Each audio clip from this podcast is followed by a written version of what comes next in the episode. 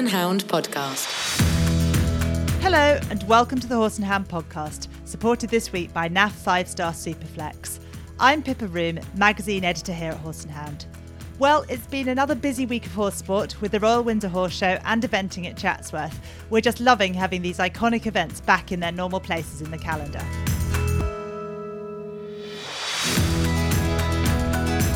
Our interview this week is with our newly crowned badminton winner, Laura Collett. She talks us through her incredible week. Even if you've had an average round, crossing the finish line at badminton is a seriously special feeling. So to cross it knowing you're in the lead is just, I can't even explain it. We'll look back at Royal Windsor and talk about recommendations for the 2024 Olympics, plus research into spinal injuries. Finally, we'll hear from two vets Rick Farr from Farr and Pursey Equine and the Royal Veterinary College's Andy Fiske-Jackson. They give us a light-hearted look at what life as a vet is really like. That phone is genuinely though the bane of your life sometimes. Yeah. You're in your deepest sleep. Unfortunately, the person on the other end of the phone is in the middle of a field and gives you their entire life history and the history of the horse, sometimes without saying their name, within about 15 seconds. Yeah. So, pull on your overreach boots and let's get going. We're starting with our Laura Collett interview, and we apologise for the slightly subpar sound quality at the start of this interview, but please do stick with it because it really improves after a couple of minutes.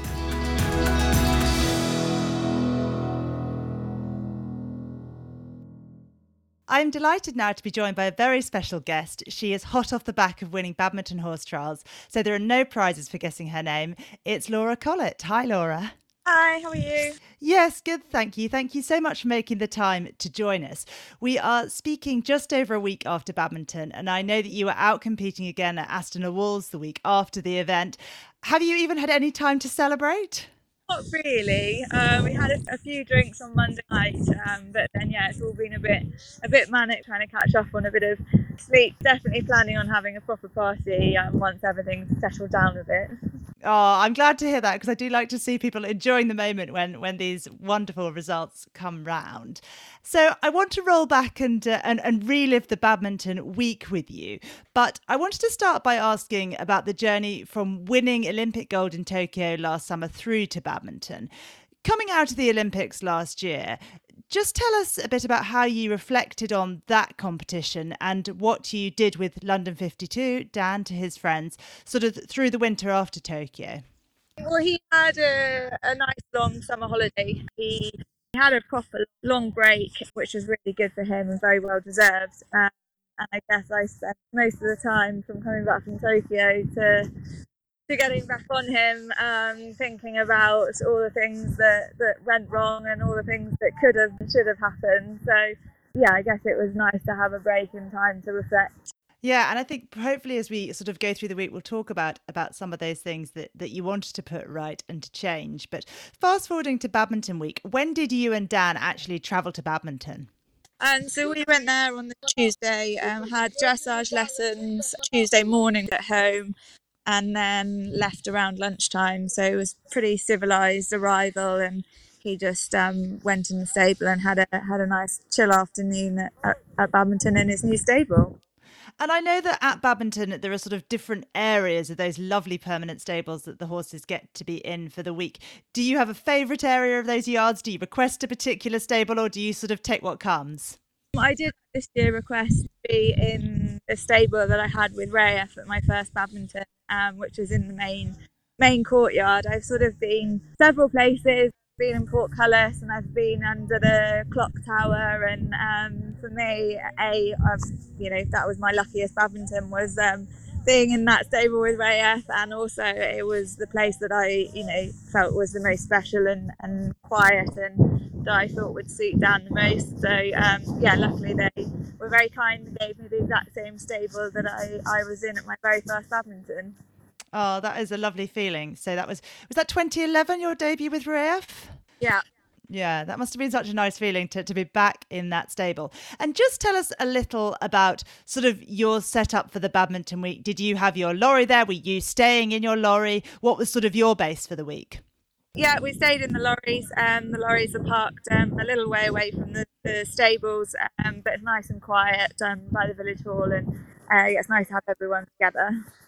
Yeah, and just just tell us a little about about your gang and your supporters for the week. Who did you have around you? Obviously, I know that Tilly Hughes was your was your groom for the week, wasn't she?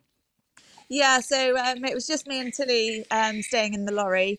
Um, and then my mum came in every day with Karen Bartlett, um, one of the owners, um, and Karen runs the horse trial support groups at Tent. So it was quite good to keep mum occupied and out the way um, without getting too stressed. So she had a she had a good job to do, and um, then it was amazing because I had a lot of my friends come in for the week, and they actually were only meant to come sort of on dressage day, and then as the week progressed and things were going quite well, they kept deciding that they might need to come back, and they all all came on the Sunday. We have um, we have a WhatsApp group called Dream Team, um, and it was amazing to have them all all there to kind of share share the dream with me. Really. Yeah, definitely. And your dressage was on Friday. And I know that you spoke a little during the event about the fact that you wanted to prepare quite differently to that test to what you did in Tokyo. So, between arriving on Tuesday afternoon and that test on Friday, what did you do with Dan in those couple of days? So on the Wednesday, I went for a nice hack out out in the park. Um, he was very full of himself, so it was really, it was kind of quite testing for me not to get stuck in, um, because he was feeling very fresh and and very on his toes. But I just, so I'd promised myself I'd stick to a new system, so. Um, luckily, I did. I, I took him for a nice long hack in the morning, took him for another hack, um, and did a little bit of stretching work in the afternoon um, after trot up and did the um, arena familiarization. And then Thursday, we decided to to do a bit of pole work with him, and and a little bit of again a little bit of stretching and a, and a tiny bit of dressage, but not go in an arena, just in the big open space. Um, he felt amazing, so we decided that on Friday morning um, I'd again just do, I think I did about 10, 15 minutes of pole work with Dicky just to give him a little bit of exercise, but no pressure and keep him sweet and not make him think he was doing dressage really. Um, and he came out, and uh, as soon as I got on him for his test, I just knew he was going to do a good test. He felt amazing. Um, he was totally with me, and, and he just felt ready to to show everybody what he's made of. Yeah, and Laura, of course, referencing Dickie Waygood there, the British eventing performance manager who, who is helping her. Was Dickie sort of your your eyes on the ground in the warm up on on dressage day, Laura? Who was helping you? Um, so Ian Ian Woodhead, um, I train with Ian for for dressage um, and do jumping with with Dicky. So um, it was kind of a, a joint effort. Dicky was there with Ian and and everybody sort of, you know, made sure. You know, I, I was very open with with them. You know, after Tokyo about how I felt that we'd so you know made a mistake and and overdone it. It was very difficult in Tokyo because there was nowhere to go for a hack or everything you did was in an arena and you just got a bit drawn into to doing too much. So, you know, I'd, I'd made it very clear and I'd said to Dicky the week before badminton, I, I said, can you just make sure I don't go off piste and change what I'm doing? You know, this is the plan. So he was kind of there to to make sure we didn't get tempted into doing any dressage and, and overdoing it. So um, it was definitely a team a team effort. Yeah, I could really see that having been in Tokyo, that that sort of complex where the horses was living, there wasn't really any space to work horses away away from the arenas. So that quite a different setup to badminton. One of the things that I think about writing about badminton must be that actually because the arenas are quite a long way from the stables you must have to really plan your timings on the day of your test in terms of how long it's going to take you to walk up and how long you then want to work your horse and that sort of thing it's got to be a good 10 minutes just walking up from the stables to, to get up to the warm up yeah, um, but obviously, you know, to, to get anywhere, you have to do that walk, and um, so by by the time you actually have to plan your test and and your cross country and things like that, you know exactly how long it's going to take. And I'd I'd plan to just walk to the, you know, walk across the lawn, um, and then actually trot, um, more just to keep his, you know, his mind on me rather than, you know, I was thinking if you're just walking up that that horse walk there's so much um, for them to look at and you've got the crowds there and the big screen and everything and i think if you just walk up it, you know they can you can lose their mind a little bit. So i decided to to just walk the first bit and then trot all the way just keeping him listening and keeping him focused. So and and also i didn't want to sort of have to be on him for too too long either. So um, that was all all planned into the preparation Mm, and of course, that minute preparation really came off when you put in a really super test, scored 21, went into the lead. Now, you and I are quite familiar with what happens immediately after a rider's test at badminton because sort of the, the media part of it is sort of the next thing that happens once you've got off and had a bit of a debrief and, and given your horse a good pat. But for those who are less familiar with that, just just run us through what happens. You ride, you do your test, you ride out of the arena, you ride out of the main ring through the arch. What what happens next? What do you have to do?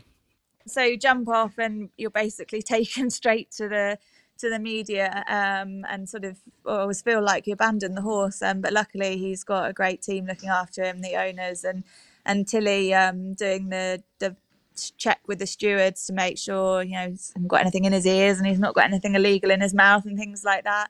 Um, that all happens and, and then they lead him back whilst um, I'm stood talking to all the, all the media about how it went. Yeah, so the riders are brought into a sort of mixed zone, listeners, where they speak first of all to Radio Badminton and then and then to, to other press and, and and give us all the lowdown, hopefully, on what's happened. And then presumably you had to do a sort of chat zone press conference in the evening that day as well, because you were in the lead as well, Laura. Yeah, so um, it was slightly different to other times at badminton, where normally the top three go and just do a press conference. Um, they'd done it slightly more public so it was a chat zone so so the public could come and hear what was what was being said but yeah it's basically just a, a sort of mini interview um, with the top three about how how the day's gone and thoughts on the um, days ahead Yeah, so turning to the days ahead, how how was the build up to cross country for you? Presumably in between the sort of carefully planned work you were doing with Dan, you were also fitting in course walks from sort of Wednesday onwards and really getting to grips with your plan for Saturday. Yeah, um, I I walked the course straight after the briefing on the Wednesday, and then I actually had to do a few course walks with sponsors and things on the Thursday, and um, it was in a way it was good because it was a distraction, and and it also stopped me from doing too much riding. So um, Thursday was quite busy with doing some media stuff and um, and course walks and things like that. And then Friday, I'd said, you know, get the dressage out of the way, and then the rest of the afternoon was was focusing fully on um, walking the course. I, I think I walked it twice um, Friday afternoon, once with Tilly because she hadn't walked it and wanted to see. Um, and I actually found it really helpful. It was just me and Tilly went walking and I kind of I was explaining to her my plan, so it was good to actually verbalize my plan, um, and it made me made me actually really concentrate and think, you know, this is exactly what I want to be doing. Um, I'd walked it with Yogi Breisner before I walked it with Tilly, um, and, and had a, you know, had a really clear plan as to what I wanted to do, and then it was very much just making sure I stuck to that plan. and then tell us about the build up on Saturday morning. Um, was it sort of a, a, bit of a nervous wait for your time? Um, yes and no. Um, it was a very strange, a strange morning, really. Um, I, I, I rode him first thing. I thought I'd got, you know, get on him early and get get out and give him a nice hack, and and I actually gave him a jump because in in Tokyo we'd had a plan because of the heat and everything that we would jump them very very early doors before it got too hot and then do minimal warm up before going cross country um, and he can get a little bit excited. So, and it, it worked really well, and he felt amazing in Tokyo. So we, we thought we'd try and do that again, um, and it and it did work very well. So gave him a jump early in the morning, um, just about five or six of the cross country fences, and then put him away and he went out for some grass and just trying to keep him as as chilled as possible. It was I was surprised as to how many people were streaming in in the car parks and um, at seven o'clock in the morning. Um, everyone seemed to want to get there early. So yeah, it was um, you know it was good to get him out, but even even at that time, it was still quite a buzz around the place. Um, and then I went and walked a few a few more lines and a few of the fences, and then sat and watched the first few go, which was not really what I what I was wanting to to see. It was um, very difficult to sit and watch. You know, Tom McEwen and Toledo come to grief, and then followed by Nicola Wilson and JL Dublin come to to grief, and and then there was a long hold, and I actually walked away. I went back to the lorry because I just thought I didn't. This, this isn't going to plan, and actually in a in a funny way, it made me almost a bit more relaxed because I thought, well you know, this is this is the kind of day that it's just going to be carnage, and um, you know, at least if if something goes wrong for me, I'm not going to be on my own. There's everybody's having a problem, so uh, kind of in a in a weird way, I felt like it it took a bit of pressure off.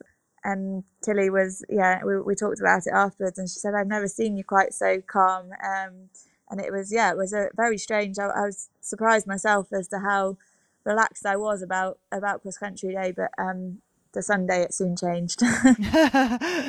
yeah, that's uh, that's interesting that you were able to kind of turn it around and think that the fact the people were having problems almost made it feel easier rather than rather than more nerve wracking. And just talk us through that cross country round that you had. Yes, he, he set out. He was, you know, he felt really good in the warm up, and he, he, I was a bit worried how he'd be in the main arena um, with all the cheering and and their horse some horses can get very lit up but he was actually very very relaxed and, and calm and um, he set off he felt great um, i completely messed up at a quarry um, and I, I, I didn't balance him enough and i i surprised him how how fast and how tight I turned into it. Um, but I think it was the wake up call that we both needed. He it meant he was a lot sharper and quick thinking, and it meant that I didn't ride quite so badly around the rest of the course. Um, he felt phenomenal through Huntsman's and the lake, and once he'd done that, I thought, right, well, you know, he he's feeling great. And then he spooked quite badly at the egg boxes, which I don't really know why. They were, you know, meant to be nice, straightforward fences, but um, again, it was a good kick up the backside because it meant that I really didn't, you know, rest on the laurels of him thinking, of feeling good, and went into the vicarage line very determined and he was fantastic. He he just kept answering all the questions. He was a bit sk- sticky at the Vicarage V, but I couldn't really see see anything uh, coming around the corner. You just just you walk the course so many times and you plan on what you're going to aim at and the line you're going to ride and suddenly you come around the corner and all you can see is a sea of people.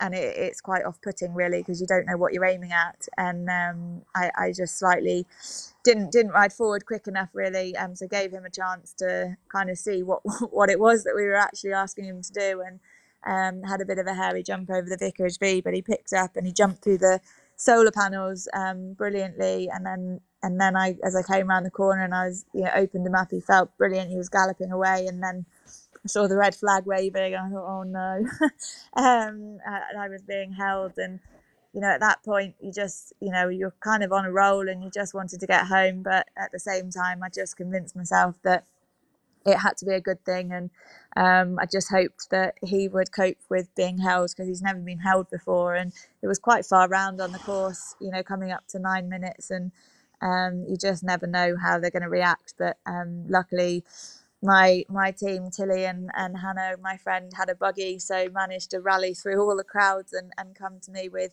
buckets of water and, and washed him down and, and got everything got everything in place, ready to to restart again. So it was, yeah, I was very relieved to see some friendly faces because you feel very lonely out there on the course, and, and you know crowds of people all you know being lovely and saying nice things but really all you want to do is focus on what you've got left to do on the course but once he restarted he felt like a fresh horse and he galloped all the way to the line and just yeah crossing the finish line is just you know it's a feeling that even if you've had an average round crossing the finish line at badminton is a seriously special feeling so to cross it knowing you're in the lead is just I can't even explain it. and I know that as you came to the line, it looked like you were sort of winding down. You were quite confident of being inside the time, so you must have been pretty on it with in terms of stopping your watch for the hold to be that confident that, that you were quite comfortable on the time. Um, yeah, well, I I knew I was um, I was on every minute mark. I was slightly up um, at the top water, um, and coming out of the vicarage line, I knew I was there or thereabouts on the clock. So I knew if, if he'd kept up a good gallop, I was going to be um, okay on the time, and, and it felt like he'd he'd picked up and he'd actually would have would have made up time um, after the after the hold. So um, yeah, I, I said to Dick, I had a bit of a panic because they um they said that they'd stopped the clock a lot earlier than what I stopped my watch and I was like oh god when do I start it? And Dickie just looked at me and said just go as fast as you can. Um don't worry about the clock. So um you know once I restarted I did restart my watch roughly where I thought that I'd stopped it and and I knew yeah I might not have been bang on you know bang on the times um but I knew I was within two or three seconds and I was you know 10 15 seconds up on the clock coming up to the into the main arena so i knew i had time to make sure i set up for the last fence which is always a nice feeling yeah, definitely.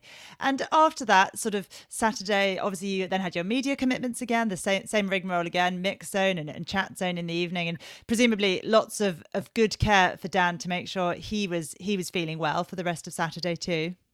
Yeah, um, yeah. Again, it's a very strange feeling because all you want to do is go and make sure that your horse is okay, and you're sort of, you know, you're, you're taken off immediately after you get off. Um, you're taken off to do media, and then um, I had to go and do some commentary. And actually, I didn't manage to see him. I saw him very briefly before I went to do the the commentary to check that he was he was okay until he was happy with him and you know that he has the best care and you knew he was in in the very best care. So by the time i actually got back having done the, the commentary and the media center um, and the press conference then um, you know it was quite late. It was probably about 6 30 7 o'clock in the evening and he was out grazing very happy and and then we trotted him up with the vets and made a plan and um, yeah it was just it was nice even though you know i'd been told he was okay it was nice to actually see with my own eyes that that he was okay and he just yeah he just stood there looking a million dollars he you know he's the kind of horse he knows when he's done something good and he was just so pleased with himself and it was just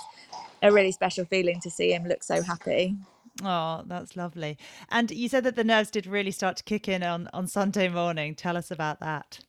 Yeah, I think I was in total shock really on Saturday. Um, I, I didn't really take it in. I, I, was sat in the lorry with, with my friends and Tilly, um, yeah, about 11, 11.30 at night, just like in total disbelief as to what had happened. And then um, I think I got a grand total of about 45 minutes sleep on Saturday night. And, and then I was, I, I was like, when I got up, I, I cried solidly for two hours because it suddenly hit me what, what was happening and, um, and, the, and the thought of, having to wait all day before before I could ju- jump to find out how it was all going to end. But um, yeah, then you know we, we, got the trot up done, and then it was about kind of making a plan. I, I jumped him in the morning with Dicky, um, just about five or six fences, and, and he felt fantastic. He felt really fresh, and then it was about distracting me basically. Um, so we went shopping, and then I freaked out that there were too many people, and then actually I went and had a little sleep in the lorry and just tried to switch off from it all before I had to get on to go to go and do the do the show jumping. But I I can honestly say I've I've never felt as sick as I did on on Sunday for the entire day. I had to force myself to eat something because I knew it wasn't going to be jumping till like four o'clock in the afternoon and my friend Susie sat with me and, and, made me eat, and she said it looked like I was doing a bush tucker trial because I just looked like I wanted to be sick. But yeah, it was just a very long day, but luckily it was all worth it. Yeah, definitely. And it really, as you say, it was like it was sort of four o'clock before you were jumping. So it's a long old wait. And you said you gave him a bit of a jump in the morning. And then who helped you sort of who was in the warm up with you just before your show jumping and how much did you do with him at that stage? Um, not too much because you know he's he's a great jumper, and it was about making sure he felt fresh and, and well. And um, I, I jumped a few fences with Dicky, and I had Yogi there as well to talk me through everything about the course and made a plan. Um, and it was just in, in the morning, it all felt great, and I felt like I was riding okay, and he was jumping really well. And then when I started warming up in the afternoon, I just genuinely didn't feel like I could see a stride at all. Uh, but he was jumping amazing, and, and I just had to take a deep breath and, and go in and just trust that he he was a good enough jumper to get me out of trouble, which is exactly what he did. Well, it didn't look to us like you were like you couldn't see a stride. I think it, I think I said this on one of our daily podcasts. And I think this is where the sort of the practice and the preparation of a real professional kicks in. That although you felt like you know you weren't riding at your best, that sort of muscle memory of what you do every day when you're practicing in so many competitions must have must have really come into it. Do you remember the round, or is it just a blur now? Um, I remember feeling like I, I couldn't see a distance and that I kept adding strides where I shouldn't have done. And, and I, I remember jumping the, the double at the end and then the crowd going crazy. And I was like, oh no, don't miss at the last fence. Um, but yeah, it was just, it was a bit of a blur. And I, I came out and because I was so it felt awful um, and, and, it was the first you know one of the first things i did when i got got in the lorry um, on the way home was to watch it and i just looked at tilly and i said thank god that didn't look as bad as it felt he you know he's just a, an exceptional horse and and he he made me look all right, which is good. I think you were all right as well, Laura. But um, and then after after you won, it's kind of the same the same rigmarole with Preston, but all sort of massively multiplied because there were TV interviews and so many things just happening immediately afterwards, aren't there? Yeah, um, you know, they, they, want an instant reaction, and and so you're, you know, you get off and you're surrounded by people giving you a hug, and and just, you know, I just totally lost it. I couldn't believe it. Um, and then, you know, they they drag you to to stand in front of a camera and tell you you're on BBC and it's live and they want a reaction. And I, genu- I genuinely couldn't talk. Thank God for, for Tina, um, Tina Cook, because she literally held me up. Otherwise, I think I probably would have been on the floor. um, I just was shaking and couldn't couldn't really get any words out. So the interview um, was it was interesting, but um, yeah, it was you know it it's just a, an unbelievable feeling, and you know at the time you just can't really can't believe that it, it's actually happening. I mean, how long did it take you for actually to get away from badminton? Because I know there's sort of those immediate interviews, there's the prize giving, then there are some more special prizes who, which are given sort of in the press office. And we saw riders starting to disperse from that when we were sitting on the grass outside recording our, our daily podcast, probably an hour after you've jumped, maybe even an hour and a half. It must have been a, a, fair, a fair old uh, wading through things before you could even get on the road home. Yeah, and, and to be honest, we, we stayed um, we stayed and, and had drink because we had so many friends there. Um, we went to the lakeside and, and had a had a nice drink and, and a chilled chilled departure. Um, so we actually didn't get home till about half eleven, and considering we only live about an hour away, um, tells you uh, we didn't we didn't rush to get out of the place. well, it's really nice to make the most of these things, as I said earlier, when they happen, because there's so much that that goes into them. You know, it's uh, you know we, we talked a little about about the winter's work and thought that that went into it, but you know this isn't this isn't about a winter; it's about twenty years of work to get to this point in your in your career. And I feel like it's something that probably a win like this, and and uh, similarly an Olympic gold, will settle in your mind over time and change what it means to you. But sort of with ten days distance, how do you feel about it, and, and where it sort of fits into your life and career? Oh, you know, this is the the very top. I don't think you're ever going to top the feeling of, of winning badminton. It's it's always it's always a question growing up. Everyone says, "Oh, you know, what would you rather, an Olympic gold or or to win badminton?" And and it's for me, it's always been to win badminton.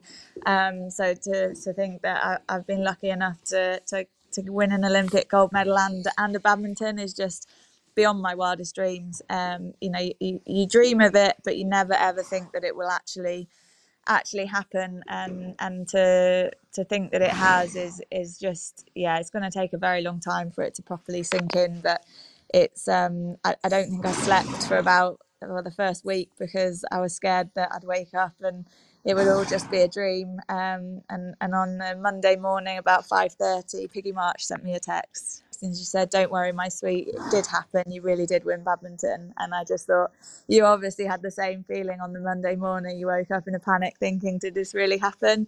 But yeah, it's just um, the messages and and the support that I've had from people that I just I look up to and worship um, just is is mind blowing really um, to think that they've taken the time to to send a message and um, I don't think they probably realize what it means to someone like me to to get that to get that message of support from them but it's yeah it makes the whole thing just so so special yeah, I knew you must have been up early. I think it was on Tuesday morning. I think it was Monday afternoon that I messaged you and asked if you'd have time to do the podcast, and you replied pretty early on uh, on on Tuesday. So uh, I was like, well, either she's up and up and working and getting the next badminton winner produced, or or there's just not much sleeping going on. and final question, Laura, what um, what are your next plans for Dan? Presumably, he has a bit of a break now. Yeah, he's um, you know, he's he's chilling in the field, having a nice time. Um, yeah, he'll have a have a bit of a holiday, and then um, because you know obviously the the next dream is is a World Equestrian Games, but um, again we've got to get selected for that, and um, so yeah, just the, the, the most important thing is that he, you know, he has a break and and a well well deserved holiday, and then start again and start planning for the next thing. Yeah brilliant. Well, those World Championships in September in Pratoni, so we'll look forward to to following the selection race for that for sure, and following the competition through. Well, thank you so much for joining us, Laura. I'm sure everyone wants a piece of your time at the moment, but it's been really lovely to relive the week with you. Thank you for having me.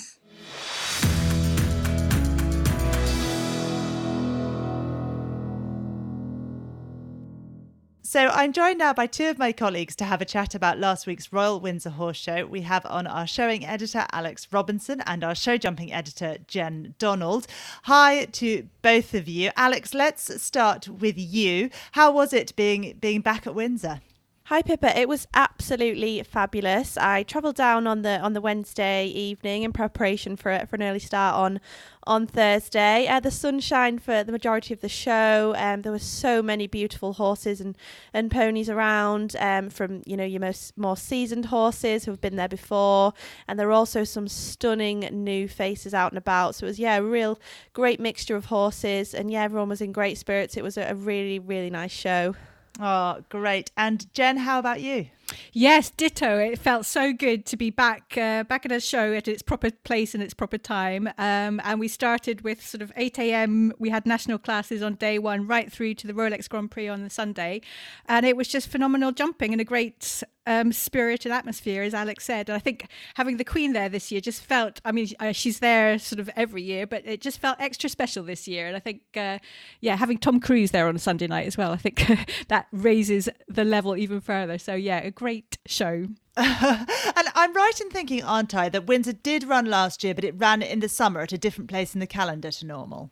Exactly. Yes, it was a bit later because we were just on the back of all the COVID restrictions. So um, it was slightly different last year, and of course, it was just before the Olympics. So as, from a show jumping perspective, it was uh, a big deal. But uh, we always get the top name, so it's always a good show to go to. Yeah, of course. I think that's why I feel like it passed me by last year because I was in this sort of Tokyo fog for a, for a couple of months. But it's great to have the show back in full in full steam, so to speak, and as you say, in its proper place in the calendar.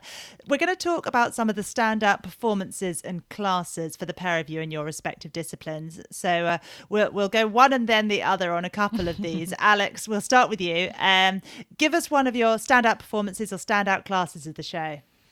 Well, I guess we'll start in. Well, we'll go in chronological order because the very first showing class on Thursday was that was the working show horses, and this was won by Cheshire producer Vicky Smith and her coloured horse Bart, who has uh, excelled on the flat. He's won Hoys three times. He's won the Royal International a few times, and he's he's been a real contender on, on the flat, as I said. But he was here jumping, and he won won the class in the in the Castle Arena, very first class of the show, and he looked absolutely incredible. And him and Vicky just have such a partnership. I know the ride judge um, Anne Gilliver was so complimentary of his ride and his round, and and he also came back on Saturday um, for a crack at the um, at the coloured flat classes, which he won. He's been second here a few times, so he came up to win that class as well. And and he's just an amazing horse, and he, he goes well in, in both disciplines, you know, both over fences and on the flat. And yeah, Vicky was just so overjoyed because she's kind of brought him on through his career, and yeah, um, it was just lovely to, to watch him, um, you know, excel in a in a new class. Hmm. Great. Good to hear about that one. And Jen, you give us your first stand-up performance or class. I would have to say the Rolex Grand Prix on Sunday afternoon. I mean, it's it's an epic class in its own right, and uh, it's one of the richest prizes in the world, let alone on British soil. But um, it's always a great competition. Attracts the biggest names, and they bring out their top horses. But uh, I mean, this year it resulted in a three-way jump-off, which sometimes is a bit of a letdown and can be a bit of an anti-climax because it becomes very tactical, and uh, you never quite know what it's going to um, pan out like. But all three riders said this year, right, we just got to go for it because it's a huge amount of prize money, 125,000 euros to the winner, and uh, with three of them in it, they had nothing to lose, so they just all went for it, and it was it was very exciting. So the winner was Gregory Wathelet of uh, Belgium with his absolutely stunning stallion Nevados S, who's a big winner. They, you know, they've won loads all around the world, but um, their jump off performance, he took off a mile away from the final fence, which was a big towering sort of 1 meter 65 rolex vertical. Um, and the distance he took off to jump that and cleared it easily um, it was just it was proper gasp moment. It was like the whole crowd was just like oh whoa how on earth did he clear that? So uh, yeah to win in a, with a performance like that was pretty special. And he, he missed his flight home unfortunately but um, i think when you've won 125000 euros you probably don't mind too much. He's quite happy to do that. Yeah so it was it was very good class you could probably afford a couple of hundred quid for a different flight home, I imagine. Exactly. I remember seeing that uh, that grey stallion in Tokyo actually with with Gregory and him being pretty impressive there as well. So back to you, Alex. Give us another of your your favourite standouts from the show.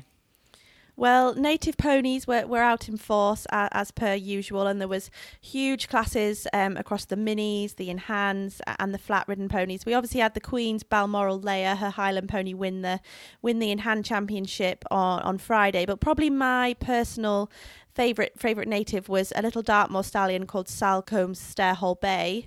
He's a little uh, bay stallion ridden by Katie Marriott Payne, and they won the the um, London Heritage Supreme qualifier on Saturday. It was a really super championship. Some beautiful ponies present, and as I said, the classes were huge. And this was actually a career first for Katie. She's won loads of championships over the years, but she's never actually won one at Windsor, which was was quite remarkable. Really, I didn't know that. That's amazing. Yeah, she was absolutely delighted, and uh, this was kind of the last one she had to tick off the box. And he came through from the small breeds class, and he just looked absolutely incredible against the bigger ponies, and he, he really did stand out in that championship. Yeah, so he was definitely one of one of my uh, standout performances. And Jen, coming back to you, give us another another class or performance that you enjoyed. Um, the other one I enjoyed was actually the under 25 class, which is it's a great place for talent spotting in general. But uh, this year, the winner was Sienna Charles, who is Harry Charles's younger sister. She may be familiar to um, the name, may be familiar to lots of people, but um, she's she's only 19. She's a great young rider, really super young rider. But she's um, she's had some health issues over the last year. She's she had a head injury. She's undergone some rehab, and you know she's had a really tough time. Only came back jumping in the spring, so um, to come out and produce a phenomenal performance like she did with her great mare Chinta, she definitely deserved to win that, and it was very exciting to see. So uh, watch watch the name; she's one to watch, and actually she and her sister Scarlett are making their senior Nations Cup debut quite soon. So um, definitely two names to to watch out for gosh, I feel like if they're making their Nations Cup debut, we might soon have an entire team of Charleses on the taking over from the Whitakers. exactly, definitely challenging them. Well, Jen, that's a neat segue because my next question was about younger or up and coming horses and riders who impressed you. Give us some ones to watch from Windsor. So, Alex, we'll come to you again first on that, and then and then back to Jen. Who who's one one that you saw at Windsor that we think we're going to see a lot more of in the future? Well, it probably had to be a 20 year old Alice Homer. I mean, she's um, been on the rise for, for quite a while, but she's still such a young rider. She won three championships um, here at Windsor. She started off a campaign in the workers. She won the heavyweight class and was champion on her own, Little Joe, who gave a absolutely flying round and, yeah, um, took the championship in the Castle Arena. Uh, the following day, she was back on Liz Prouting's novice lightweight Bloomfield president, and he won his class and the section championship and and that novice class at Windsor those novice hunters are really you know the classes of the show. So many great show horses have started off there and that was another career first for Alice. She's never she's never won that title before uh, so she was out of the ring after the novice win and she was straight back in in with her ladies ride Bloomfield Eloquence who is also owned by Liz Prouting and he won a really strong ladies hunter class. Um so yeah Alice um she won three three classes at Windsor had had a great show. Um she obviously comes from from showing royalty. Her mum is Lorraine Homer and her grandfather is David Tatlow, showing royalists in their own right. And yeah, I mean, Alice was was on an absolute flyer. She had a she had a really really great run uh, with some beautiful horses, and I'm sure we'll be seeing a lot more of her at those championship shows. And she'll definitely be one to look out for at the Royal International later in the year uh, and Horse of the Year show in October. I feel like 20 year olds called Alice are in vogue after Alice Casburn's performance at badminton as well. nice, uh, nice little uh, coincidence there as well. Jen, give us your, your one to watch from a younger or up and coming horse or rider. Well, yes, I'm actually sticking with the Charles family, but moving on to their horses. Um, Harry Charles has got a new horse called Billabong du Roumois. Terrible French accent, sorry everyone. Um, and uh, yeah, it's a French horse, funnily enough. But he made his debut here on home soil. He's ridden it once in Saint Tropez. Um, and he's comparing this horse to Stardust, which is his Olympia World Cup winner. So obviously thinks a huge amount of it. Um, he brought it out on Saturday and they jumped clear, but didn't have the best jump off. And then he brought it back out for the speed class on Sunday and just annihilated the opposition. They won by nearly three seconds such a good jumper, incredibly fast. He's come from um, a French rider called Julien Epaillard, who is phenomenally quick anyway, and has obviously learnt the trade uh, with him. But um, he's absolutely, definitely one to watch. And he says, you know, exciting times ahead with this new partnership. So, yeah, keep your eye on, on them. I think he's going to be a good one for Harry to ride. Mm, Harry's got so much strength and depth of horsepower at the moment, hasn't he? Absolutely, and it's come at the right time. You know, it's a big year. We've got the World Championships coming up, and I think every rider you know the aim is to get a big string at the top so that you can contest all the championships as well as all the grand prix and other you know other big shows that you want to keep going with so um yeah he's he's got a great team behind him Mm. Great. Well, thank you so much, Jen. And thank you to Alex for joining us as well. It's been great to hear all about Windsor from both of you.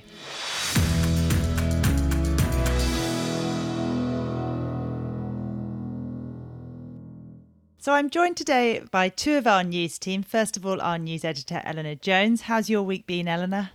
Yeah, really good actually. I mean, it started with the lorry failing its MOT, so we'll move swiftly on from that. And it got better when I went to Hickstead for the dressage, and it was just amazing, fantastic show. I went on Saturday, so I had the best of the weather and like some amazing tunes playing and and really good top quality dressage. So you can't argue with that.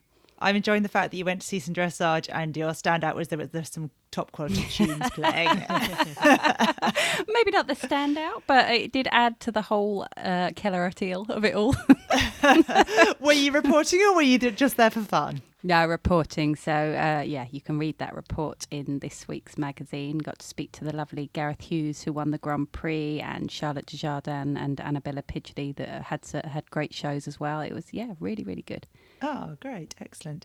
We also have with us Lucy Elder, our senior news writer. How's it going with you, Lucy? It's been great, thanks, Pippa. I've been out and about quite a lot this week for news stories that will be coming up in sort of future future issues of the magazine. But I was down in London and then I was up in Lambourn, so it's been uh, yeah a lovely week. Beautiful. I mean, I don't think there's anywhere more beautiful really than standing on those downs at sort of early morning, listening to the skylarks and watching horses. So yeah, it's been a, a lovely week. How about you? It's been all good. I had a, quite a non horsey weekend actually. We had a big family party on Saturday, one that we've missed out on during COVID at Christmas for the past couple of years. So we decided to have a spring party instead with all my cousins and and so on. So that was great. And actually had a little jump at home with Alfie on Sunday, just getting getting going again after being away from badminton and Kentucky. So hoping to go to a show jumping show with him in a couple of weeks' time. And oh. uh, so yeah. Wonderful. So, on the serious side, on the news desk, Eleanor, you have been working on a story about some recommendations made by the French government ahead of the Paris 2024 Olympics. What's the background and, and reasons given for this report and these recommendations?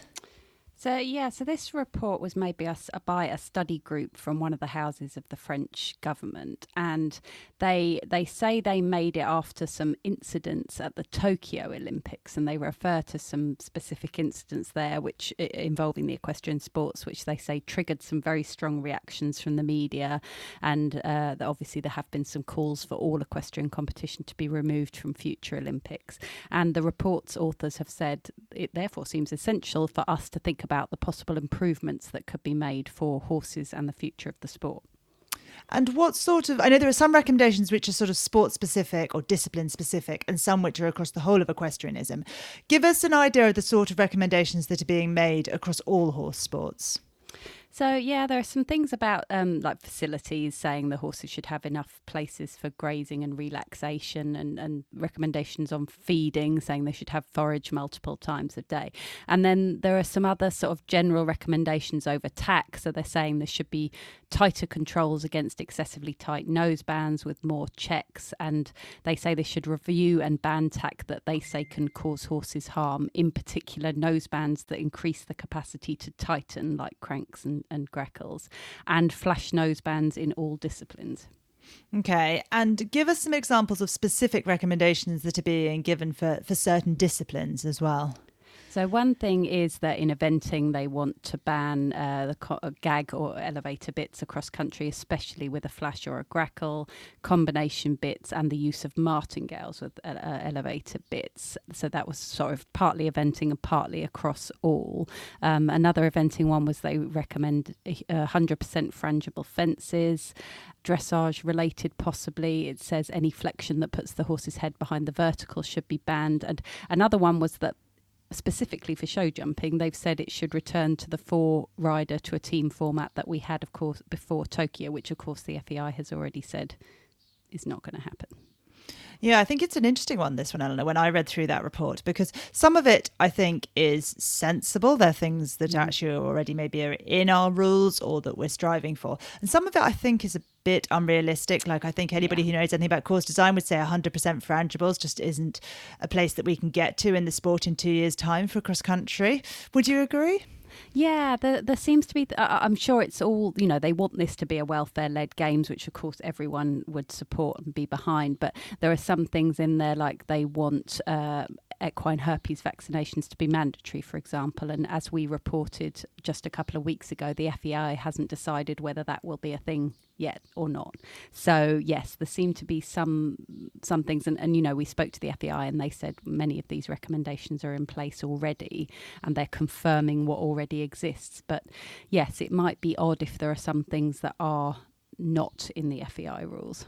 Mm. I also was struck by the one that says that we should remove from competition any horses with a medical history that is not compatible with an optimal state of health, e.g., a history of bone, ligament, or muscle mm. injury resulting in long periods of inactivity. And it just seemed, I mean, obviously, we all know top horses that have had a year off. You know, horses do suffer soft tissue injuries. A lot of those injuries result in horses missing a season. How are they going? Are they, are they really going to uh, sort of write any horse off from competing at the Olympics who's had a period out of the sport with injury? That also mm. seems just quite at odds with our understanding of the sport and, and the fact that those horses have, you know, had good care and been nursed back to health and perhaps aren't actually any more liable to injury than a horse which has never had an injury now. No, exactly. And there are, as we know, horses who have come back from injury uh, to win Olympic medals and been absolutely 100% fine and happy. And, you know, is that a bad thing? Really don't think so.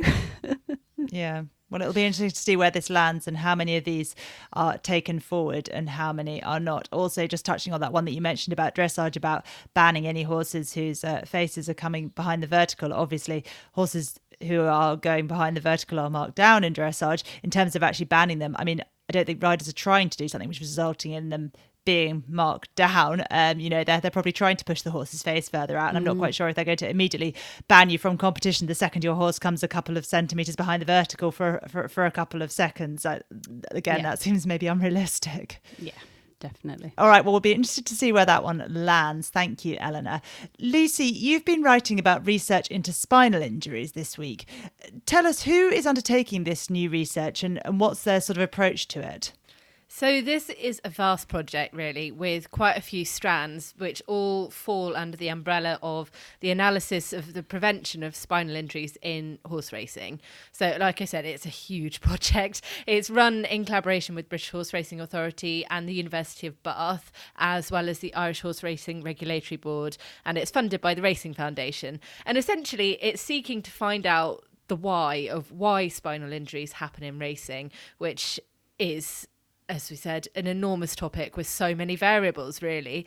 Um, I went along to the Injured Jockey Funds conference in April, where PhD student at the University of Bath, Delony Lucas, was presenting this, and then I had another chat with her to follow up on her presentation, which was, it, I mean, it was an excellent presentation, and it threw up so many things to think about. Really, I know when we sort of say, "Gosh, that's a big topic," when you start to really delve into it, it is a gigantic topic. Um, so, in layman's terms, while there's research out there into incidence rates, there hasn't really been previous research into why these are happening. So, this is about that next step. Uh, it's taking a really holistic look at the injuries and the environmental factors. So, you know, things like going, fence, type of race, but also the individual factors, you know, health, medical history, if someone's got metal work already in their body, for example. And it's involving huge amounts of video analysis. And there's also going to be a computer simulation strand too. So, I think we can expect to hear much, much more about this going forwards. Mm, interesting. And quite a large part of your story is about sort of safety clothing, safety wear, and body protectors in particular. Tell us a bit more about that part of it. Yes, so like you said, that's one of the strands. And just to pull out kind of one of the elements within that strand itself, we heard at the conference that more than 60% of jockeys that responded to this part of the study hadn't been fitted for the body protector they're currently using. And now that has sparked a push for education, really. RaceSafe, which produces the level two body protectors that jockeys wear, is looking to impu- improve education both to the jockeys through uh, getting hold of them in licensing courses at the start of their careers, for example, and also the valets who look after the jockey's kit and will often procure kit for the jockeys. So it's really, really important that they're part of that conversation too.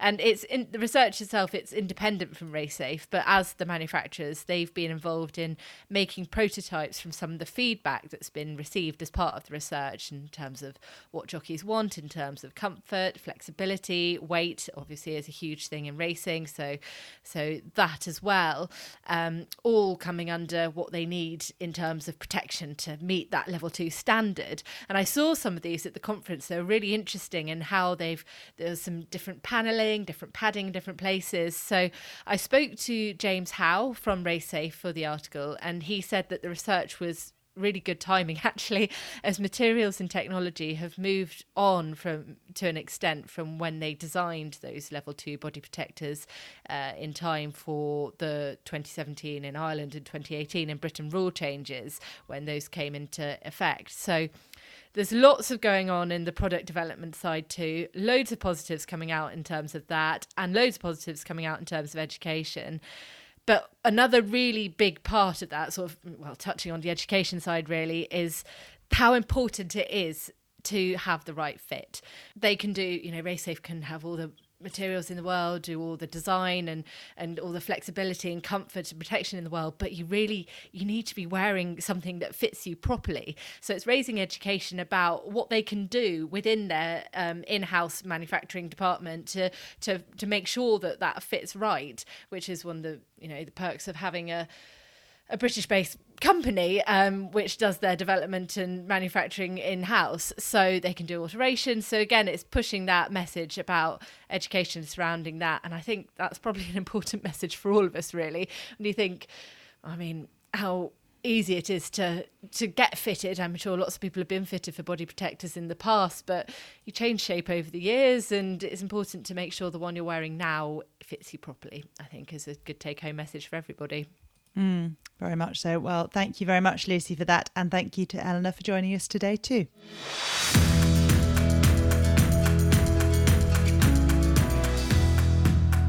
This week's podcast is supported by NAF 5 Star Superflex. As fed by Laura Collett, NAF 5 Star Superflex provides your horse's joints with flexibility for life. 5 Star Superflex is also recommended for horses showing signs of daily wear and tear, soundness issues, reduced joint movement, or shortened stride.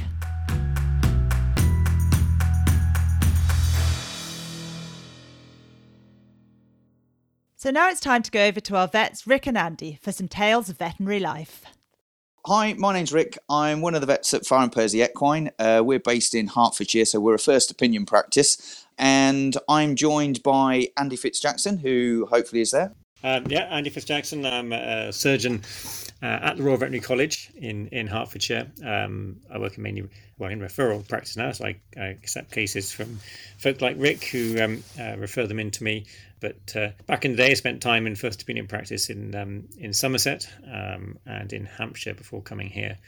Um, so uh, I've been here about 14 years we just thought we'd have a bit of a change in tact because um, there's loads of educational podcasts out there, but frankly, um, I don't think a lot of people appreciate sometimes uh, what it's like to be a vet, the kind of stuff that we go through on a day to day basis, and some of the cases that we uh, come up with. So we've all been having a bit of a chat and trying to come up with a few of those kind of classical stories um, that you'd almost want to put in a in a memoir book. Um, some of them, well, I don't know about you, Andy, but there's some that definitely can't go in a memoir book because someone would know who you were talking about, and frankly, some are actually um, a little bit, yeah, a bit too close to the bone. But I don't know. Um, I just thought we'd have a little chat about the kind of quirks about what what you experience really as a first opinion vet and even as a referral vet, uh, what I've experienced, then say some of those stories that um, yeah, you'd love to put down on paper because it does make you giggle and actually think, yeah, I do actually quite like my job as well. Um, yeah, we were talking the um, about sort of the image one likes to portray as a vet. You know, being obviously professional is what you, you, you look for in your vet, and you know we we all must be professional and and portray that as well. And I remember I was well aware of this, and this is literally the first time I ever had vaccinated a horse. Um, but this on actually my first one was actually a donkey. And this is my first job, and I just got my stamp through. You know, they, they stamp your passport with, and I was so proud. You're very proud of that stamp oh as well. my word! You, you, know, I, I was there stamping everything. You know, stamping a did a few practice stamps. You know, and there's you know, A Fiske-Jackson. But, but you are you're really proud of it. You know, something you've worked really hard for. But then, of course, you know, I thought, well, I want to be a, an equine vet, you know, and, and, we all have this little image of the equine vet. It's not far removed from the James Herriot. If there's a bit of tweed involved, that's not bad things, perhaps. But you, but I had my cords, I had my check shirt, I had my gilet, you know, I bought myself some nice boots, and I was going out to to uh, to do this vaccination as a fully fledged, you know, equine mm. vet. Very proud mm-hmm. of myself. And I'll not lie. I'll even pretend there's a bit of a strut, you know, that I could adopt, you know, confidence. Let's call it a swagger. Uh, anyway, so I've got this this um, donkey, and um, you know, and I'm doing all the right things, asking the questions, how it's been, and so forth. And then uh, there were two of them actually, and they proceed with the, uh, the vaccinations on these donkeys. Uh, all went very nicely, you know, filled in the passport details, and then the, the, the stamp. There it was, pretty proud of myself. But actually putting it on something real this time rather than a mm. bit of uh, a4 paper or my wrist even or whatever. Anyway, and the owner said, "Well, um, I said, well, I won't tell you mind um, helping me turn these donkeys back out. Um, you know, just because you know there's, there's two of them. Quite. She, you are you are you used to dealing with horses? Oh yes, don't you worry. I'm you know, and I gave, gave, a potted history, of course, of my experience, you know, through Pony Club and all this and that and the other. Well, Rick will know what donkey. Many of you will also know what yeah. donkeys are like. They are small, but they are incredibly strong. And anyway, so this, I, I, I, walked, started this walk out to the field, and the swagger's still going. You know, I've still got the gilet on. I'm still, you know, I'm thinking, looking the part. Well, this donkey starts to build up the pace a bit, and I found it, it was getting increasingly difficult to to adopt the swagger and the strut without it, you know, turning into a little kind of a wee jog. Mm. And this thing got faster and faster. The jog turned into a run, and I'm now sprinting, trying to keep up with this donkey. And in the end, that was it. It had gone. I couldn't keep up. Yeah, but now donkey someone will be there with a camera phone, won't they? Or yeah. the phone actually videoing it and seeing you fall flat on your face. But we've all been carted over. Oh yeah. Oh, and donkeys though they're just ridiculous. I have actually been caught on camera at the livery yard when my kids keep their horses, and there was uh, exactly the same thing happened. A, a, bigger horse this time. Thing suddenly bolted and bolted across this gravel car park. I managed to hold on for it a little bit and then let go. And uh, unfortunately, that was uh, caught on on camera. You do. You, you, have that sense of kind of like I have to. This is my job. I need to mm. hold on to this thing. And then you slowly realise actually by the time you got three or four rope burns through your hands, that it's not actually yeah. worth it everything because you can't hold anything for a week. Um, but I mean, I don't know about you. What biggest thing when I first qualified, I found was the phone. I still have nightmares when that Nokia ring tone goes off because mm. that was my first on-call one. But what people probably don't understand is when you're on call, that phone goes everywhere with you, literally everywhere. I can say it with a degree of embarrassment as well that I have multiple times answered the phone while I've been on the toilet. Um, I because you have to when you're on call and that phone goes off. But the amount of times that people, I'm so glad that people don't FaceTime call me because I've jumped out that shower. I don't know how many times I can remember. Literally, not a single piece of clothing on me, dripping everywhere, everything swinging around in the breeze, just because it doesn't matter what you do, what you plan, whether it's having some tea, going to the loo, having a mm. shower, you can guarantee that phone will go off at the most inappropriate moment. Uh, well, completely. And we used to have a pager in my first practice, which um, you get a tune, you get very sort of, um, it's like an alarm, isn't it? You know, mm. you're so just a, adjusted to that tone. And I used to try and play rugby when I was on call um, in this in the first job. And um, I remember we were doing this the warm up for the game, um, and we are doing the big sort of huddle where you go, "What are we going to do?" We're busy hitting each other, going, "We're going to mm. smash them." and uh, I'd given the coach my pager, and in amongst all this psyching up, I could hear the page go dee dee, dee. And I was going, yeah, we're going to, could I have my pager, please? You know, "Oh, yeah, we're going to, oh, yeah, we're going to get, get my pager, please. And no one else could hear this thing. And in the end, after all getting all psyched up, I had to basically just leave straight away.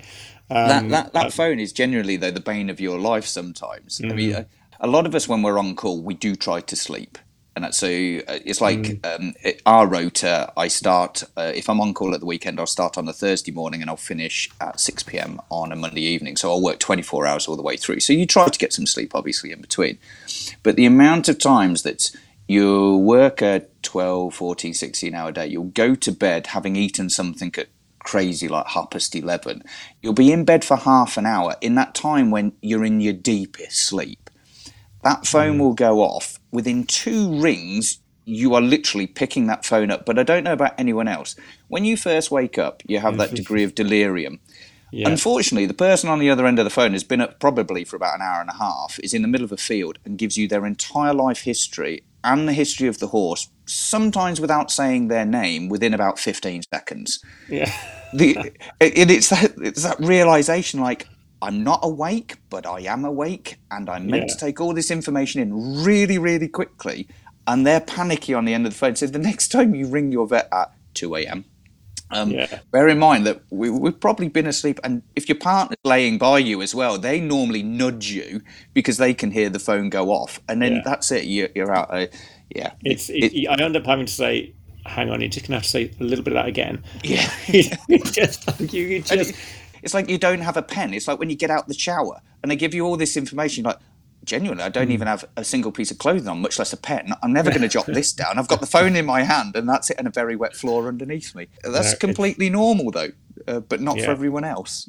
equally, you know, you can't. You, I'm of the opinion these days you can't completely stop your life when you're on call, you know, and uh, but you've just always got to be aware of where you are. But yeah, it uh, it never goes off when you kind of would like to get out of a situation. That's for sure. We thought, well, I wish I could be called in. That'd be nice. And that never seems to happen. Or when you're on a dog walk, you're at the furthest point away from your house, which Mm. is only 15 minutes, but the phone will go off, and then you have to leg it back and everything to get in your car. Or you've got your kids in tow, and you're trying to get them to walk even quicker to get back to the That's car. right. Or maybe you've dared to go out for a pub lunch with someone. And, oh, I'm on call, and then they just serve the main goals, and then there we have to go. But uh, Yeah, yeah, say, can I put, I can put it in a bun for you in a box. It's never quite the same, is it? But don't don't plan anything when you're on call. But um, yeah, it's one of those joys of of being a vet. So um, yeah, hopefully the next time you call your vet in the middle of the night, uh, you do appreciate they might be asleep, or even in early evening, they might even be in the shower. So give them a little bit of a, a break, and uh, we'll see you all uh, on the next podcast.